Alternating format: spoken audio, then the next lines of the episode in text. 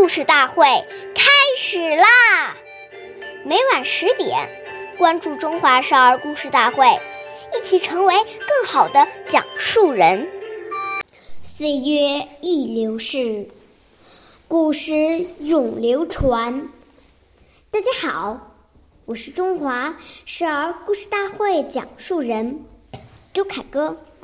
今天我给大家讲的故事是《祢衡遭遇》第三十四集。祢衡是东汉时期的大才子，学识过人，就连当时的著名的文学家孔融也很佩服他。但是，祢衡依仗自己有才华，看不起别人。看见了人很没礼貌。他说：“最著名的是孔文举、孔融，其次是杨祖德，其他人均碌碌无为，不足称道。由于他的高傲，最后引来了牺牲之祸。孔融把他举荐给了曹操。”曹操看他傲慢无礼，所以不重用他。后来又把他交给了刘表，最后被刘表的将军黄祖杀掉了。由此看来，个人的教养看似小事，但有时也会决定一个人的命运。下面有请。故事大会导师王老师为我们解析这段小故事，掌声有请。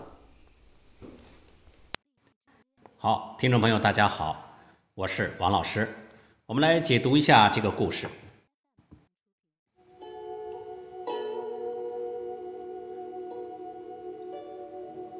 我们说，有些人一坐下来，腿就拼命的摇动，这些都是。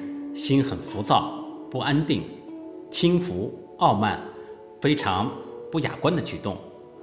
俗话说：“男抖穷，女斗贱。”做父母的看到子女有这样不好的举动，要特别注意，一定要从小予以纠正，不然等他养成习惯，长大以后就会有很大的负面影响。大家看你一副轻薄的样子。一定得不到别人的喜欢和尊重。所谓教儿教女先教己，我们做父母的更应该首先以身作则，去除这些坏毛病。好，感谢您的收听，下期节目我们再会。我是王老师。想参加故事大会的朋友，请关注我们的微信公众号。微库全拼，八六六九幺二五九。